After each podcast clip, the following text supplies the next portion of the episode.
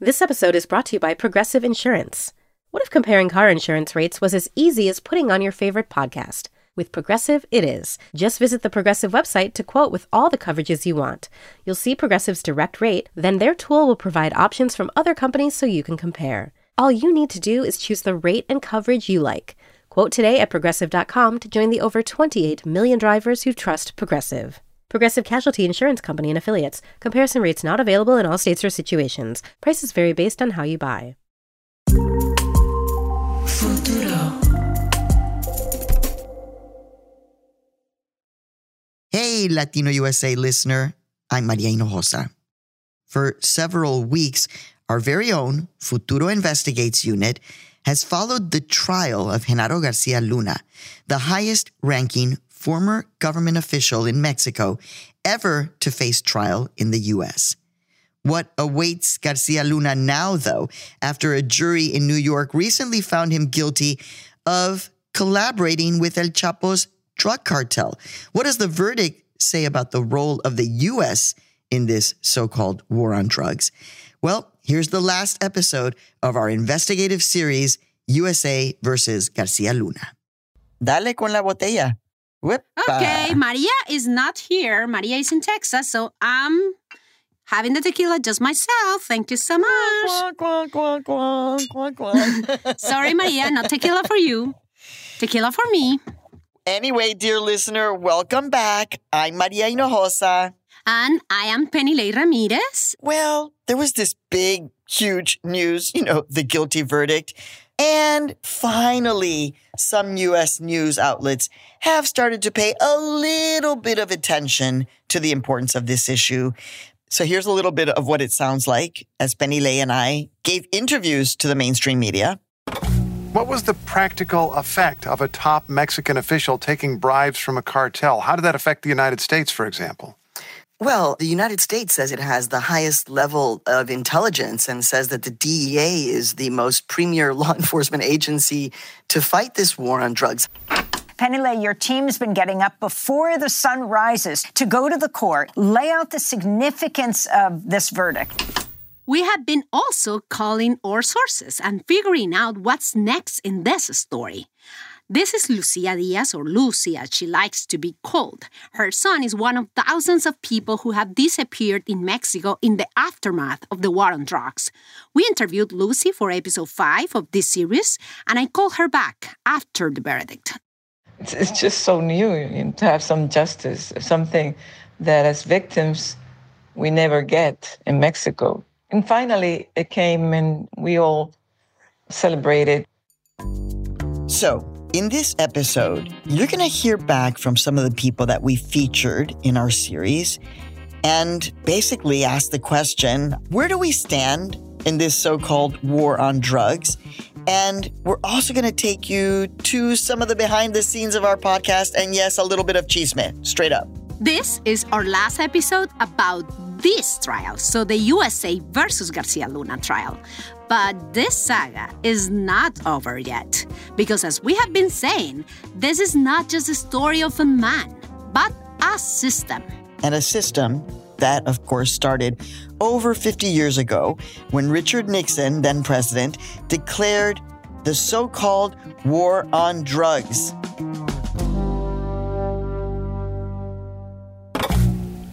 Ladies and gentlemen, I would like to summarize for you the meeting that I have just had with the bipartisan leaders, America's public enemy number one in the United States is drug abuse.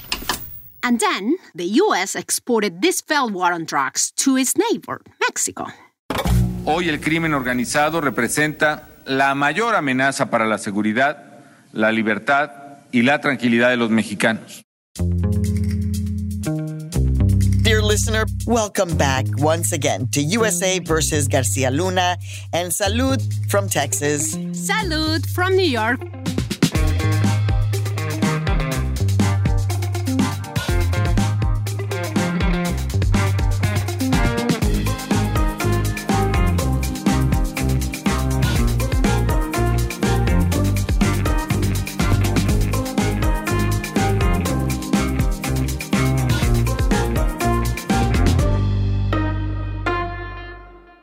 Right. So, Peniley, you've been talking to a lot of your sources to get their impressions about the big news, the Garcia Luna guilty verdict. Who else have you been speaking with? Well, I called this Mexican general, General Roberto Aguilera. You will remember he was the first person that, as far as we know, investigated Garcia Luna. And now I called him and I asked him how he felt. Siento mucha alegría. No tengo evidencia, pero pues tengo la sospecha de que me quitó a mi gran amigo. Y hay evidencia de compañeros tuyos que los corrió de México. En fin, estoy muy satisfecho con esa resolución. So he told you that he feels very happy, that while he has no hard evidence about this, he also suspects that Garcia Luna killed one of his best friends, who was the former anti narcotic czar of Mexico. But not only that, he told you that there's evidence of journalists who were forced to flee Mexico, like Anabel Hernandez. And so, speaking with Anabel, we also were able to get from her her immediate reaction to this guilty verdict because we were all together in court that day. Tengo tantos sentimientos que estoy bloqueada. Pienso en, mi libreta de periodista, que esta es la única arma que la hizo temblar. She had so many feelings that she wasn't able to express herself. Which is kind of extraordinary because you have a woman who uses words every single day as a writer, and she was basically speechless. And then she said the only weapon that she had to defeat Garcia Luna was this notebook. It was powerful. And going back to Lucy Maria, she mentioned something, or someone, I should say, that speaks to what many victims like her are still waiting for. His boss, the man who invented this war, who was the president back then, I think he has to pay too. Because they never regarded the victims, they never thought of the victims, and uh, we paid high price. She refers to Felipe Calderon, the former Mexican president. And he left Mexico before the Garcia Luna's trial began. And now he's living in Spain. You know what, Peniley? Now with this guilty verdict, Mexicanos are saying, look, you cannot leave the president untouchable. I know we're going to keep trying because he has to respond. And guess what, Maria? After the verdict, I sent him an interview request. But he didn't respond, and I wonder why. So while we got a no from the former Mexican president, Peniley, we did get a lot of love from our listeners. Que lindo. We have received a lot of messages from listeners and colleagues and people who have loved the podcast. So we like to record things as they happen. And so when we got this email, we recorded our immediate reactions. And here you go. This is huge. This is a letter from the Senator, Chuck Grassley, to the FBI and to the DEA.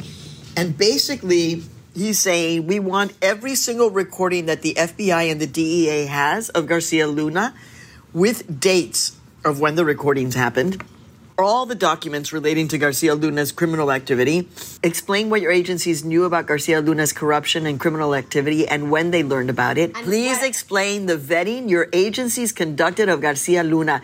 Please identify the individuals who participated in vetting Garcia Luna and the dates they conducted the vetting.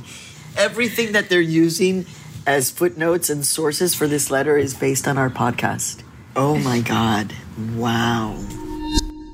Yes, Maria, we had been wondering if any US leader was paying attention to our podcast. And well, they were. I just never thought that our podcast would end up being used by Senator Chuck Grassley and basically his political intentions to take on this case. But if Chuck Grassley thinks this is a question of Democrats versus Republicans, you know, no, honey. Garcia Luna was also working under a Republican administration. That would be George W. Bush. This is a systematic, it's a structural problem. And this war on drugs is not winnable. Okay, the US has sent more than $3 billion to support this war in Mexico through this bilateral agreement called the Merida Initiative, but still, the US remains as the biggest consumer of illegal drugs worldwide. I know, it's kind of like the United States likes to imagine that, you know, this wall you know, just keeps all the bad things like Mexican corrupt drug dealers, narcos. And then it's like, poof, what this looks like here in the United States is not only corruption and drug selling that happens everywhere across the country, but you've also got this ongoing opioid epidemic. You've got this mass incarceration and then of course make the connection to the influx of people fleeing violence and narcos and narco states, which looks like thousands of refugees trying to live a safe life by getting to the United States. Yes, and this Republican Senator Grassley, of course, he's interested in all of this because for years he had been pushing for more accountability around the Merida Initiative. This is him in the Senate two years ago. Now, for nearly 15 years, the United States has sought to work with allies in Mexico to stop the flow of drugs into our country. Yet, Mexican based drug trafficking organizations maintain control of the drug trade through violence, through intimidation, and through corruption. You know, I have interviewed Senator Chuck Grassley. Um, I do not agree with him on a lot. But on this particular issue, he is making the same point that we've basically brought up in this podcast. Yeah, and the politics are happening in a big way in the US, but also in Mexico, Maria, because the Mexican president, he has been referring to things that we mentioned in this podcast. And for example, he mentioned something that we explained in episode 4 of our podcast that Garcia Luna was doing businesses in Miami with these two businessmen, Samuel and Alexis Weinberg. And now Garcia Luna is facing a civil lawsuit in Miami regarding those businesses. This is from episode 4. In my first years investigating Garcia Luna, I found that when he was in office, the department that he was leading awarded hundreds of millions of dollars in contracts to companies that belonged to the Weinbergs. Then the Weinbergs moved to Miami and they bought luxury houses and apartments there. And years after I published this, the Mexican government filed first a criminal complaint in Mexico and then a civil lawsuit in Miami against the Weinbergs and Garcia Luna. The allegations from those cases say that Garcia Luna conspired with the Weinbergs to steal $600 million from the Mexican government. $600 million? Oh my God. Right. The prosecutors wanted to bring this information about the excesses of this lifestyle of Garcia Luna that he had in Miami and to make the Miami case part of the proof against Garcia Luna. But folks, remember, Judge Cogan did not allow that to be part of the case. Yeah, that was one of the most frustrating moments of the trial for me. But in Mexico, during the trial, the Mexican president, Andres Manuel Lopez Obrador, was also insisting that the Miami trial, this is him at a press conference in Mexico City. Hay un juicio en Florida y sus abogados plantearon de que no tenía México por qué ir a litigar allá. Y un juzgado en Florida nos dio la razón. So, the Mexican president said in his morning press conference that there's this trial in Florida and that the court in Florida has agreed with the Mexican government. And he says work is being done on this issue. Yes, and according to my investigation, Mexico has a good chance of winning that case in Miami. And that's important, Maria, because that could prove that Garcia Luna stole money from the Mexican government, in addition to the money that he took from El Chapo and from the Sinaloa cartel. And even in Mexico, Maria, the Mexican prosecutor has five pending investigations against Garcia Luna, and three of them are already with a federal judge. And they're for illicit enrichment. And I'm saying like this so Maria can correct me. It was perfect. Illicit enrichment. It's not easy. you did good. and also for weapon trafficking and abuse of power.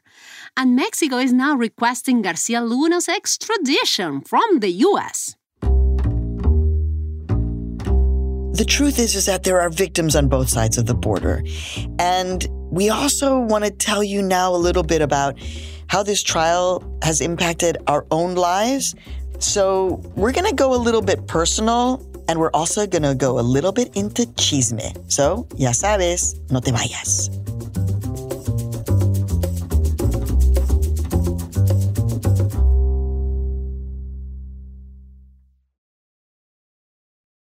Support for Latino USA comes from Odoo. What is Odoo? Well, Odoo is an all in one management software with apps for every business need.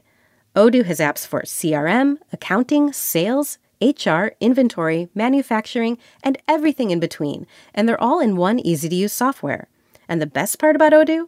All Odoo apps are integrated, helping you get things done faster and more efficiently.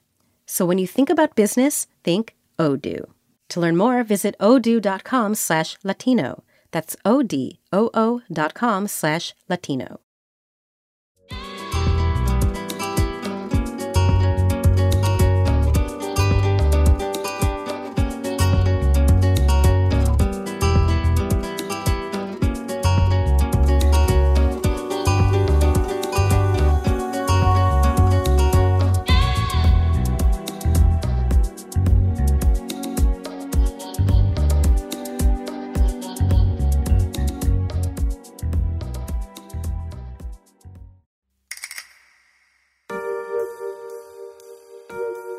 Remember, people, during the Trump administration, the U.S. reduced the funds that it was sending to Mexico to support the war on drugs. Remember, it's super, super political. Yeah, what really matters to us is that the drugs are still coming, the drugs are still arriving to the US, arriving to New York.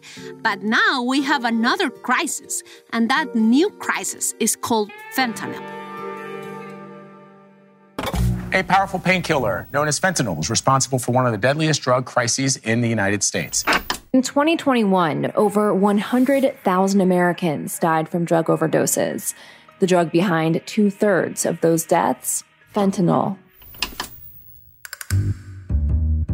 But what we know now is that Garcia Luna va a estar en la cárcel, right? He's going to stay in jail, in prison.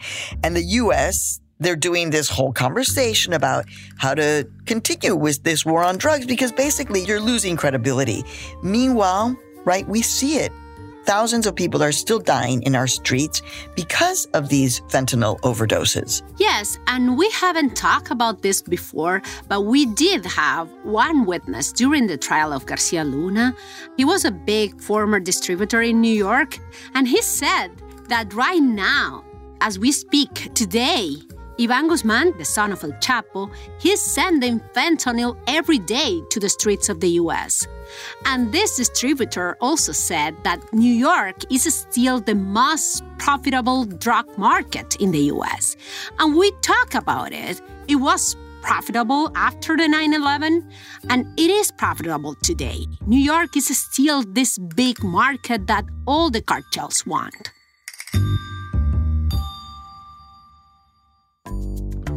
Bueno, dear listener, we're going to keep digging into all of this, but for now, Peniley and I, we want to take some time in this episode to tell you kind of what this story has been feeling like as women, not just as journalists, but as mothers, as wives, as compañeras, as human beings, as colleagues. So I told you we were going to have a little bit of chisme. Here it comes.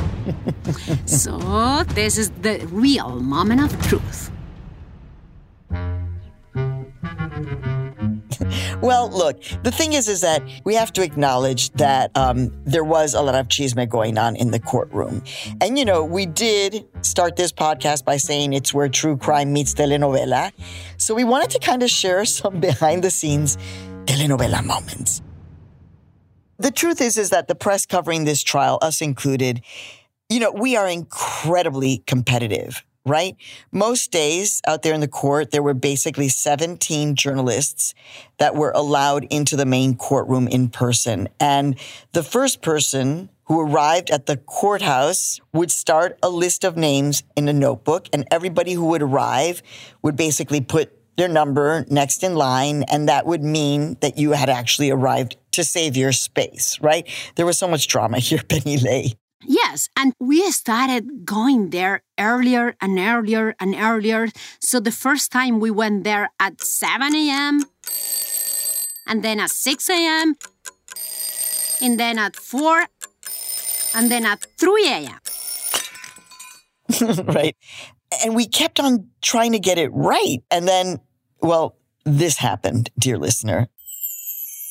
Peniley, it's no, it can't be possible. It is 4:24 in the morning, and we just got to court assuming that there was going to be 25 journalists here, Mexican journalists, and no, we're number two and three. There's one dude. Okay, do you have the list? Nobody else have come? You're the first person here. Yes. Oh my God, no lo puedo. Todos se quedaron dormidos. La verdad, right, is that we were getting physically, mentally, and emotionally exhausted. It was crazy. So we started thinking how we can keep our mental health going. So I started dancing routines super early in the morning at home. And I was dancing with all this Bad Bunny music. So I could resist the long journeys without losing my mind. Right. So meanwhile, I would be doing like an hour's worth of meditation while I slept in the back of our dear compañero. His name is Tio. He drove us to court every day and we'd be listening to his Mexican music.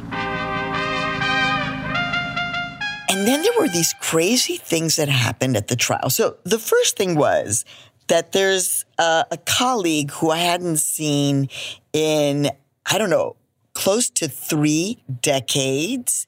And this colleague, there was like some chisme because this colleague stole one of my nannies. Like when, you know, I had little kids and you never steal somebody's nannies. There was that fun. Then there was the moment uh, when I realized that one of the interpreters is actually my godson, Keke. And during the trial, I realized that Genaro Garcia Luna, um, he got global entry approval, you know, to get in and out of the United States without having to stand in line. And you know what I found out during the trial? My application for global entry was denied. And I found it to be so, like, such an attack on me personally because this is the Department of Homeland Security, it's ICE, it's Border Patrol, and they're basically saying, hey, Hinojosa, you're a threat. We don't trust you. But they trusted Garcia Luna, Peniley. So, as you can hear, that was the telenovela part. But yes, Maria, I I feel so grateful that this this this is the first time I cover in person in the US because I covered El Chapo's trial, but I was based in Mexico. And to do it here with you, Maria, it's been tremendous, tremendous for me because, you know, I had these insecurities about me not knowing the system and about my English and all of that. And actually, I think that my English has improved. Even still, I can pronounce focus. There you go, fuckus. Exactly. I still think you should continue to say it the way you say it. I like the way you say it. Mira, this podcast is a love letter to Mexican journalists just like you, Peniley. So do you think, I think I know the answer of this, but just to ask you, I mean, do you think this is it in terms of you and Garcia Luna?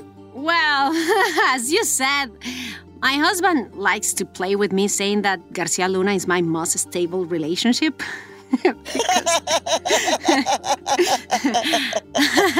and I know it's been a challenge for him.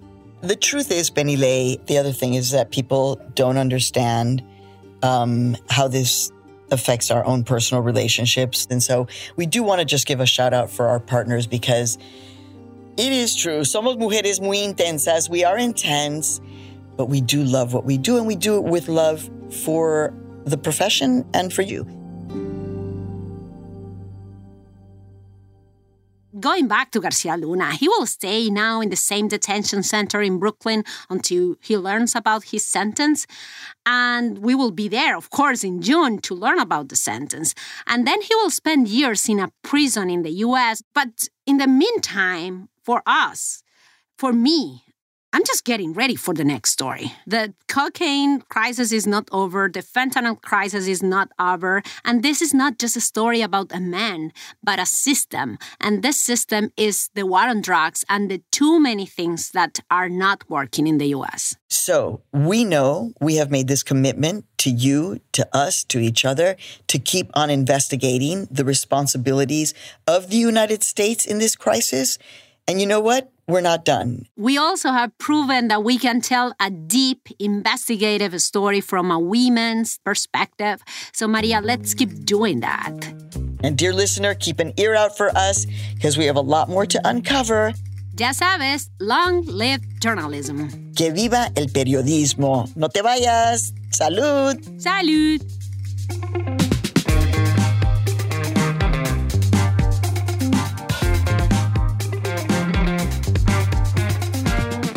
USA vs. Garcia Luna is an original production by Futuro Investigates in collaboration with Latino USA and Futuro Studios. Lemonada Media is our advertising and distribution partner.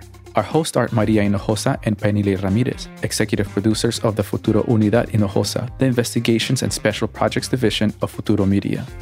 This episode was produced by Juan Diego Ramirez and Sofia Sanchez. The series is edited by Andrea Lopez Cruzado. Our associate producer is Roxana Aguirre. Fact checking by Arturo Angel. Nancy Trujillo and Raul Perez are our project managers. Our engineers are Stephanie LeBeau, Julia Caruso, Gabriela Baez, and Leah Shaw Dameron. Music and scoring by Jacob Rosati.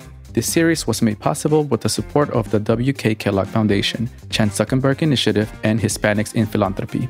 You can listen to the rest of USA vs. Garcia Luna today, wherever you hear your podcast, or on our website at futuroinvestigates.org. That's futuroinvestigates.org. Visit our site to find more information on USA vs. Garcia Luna.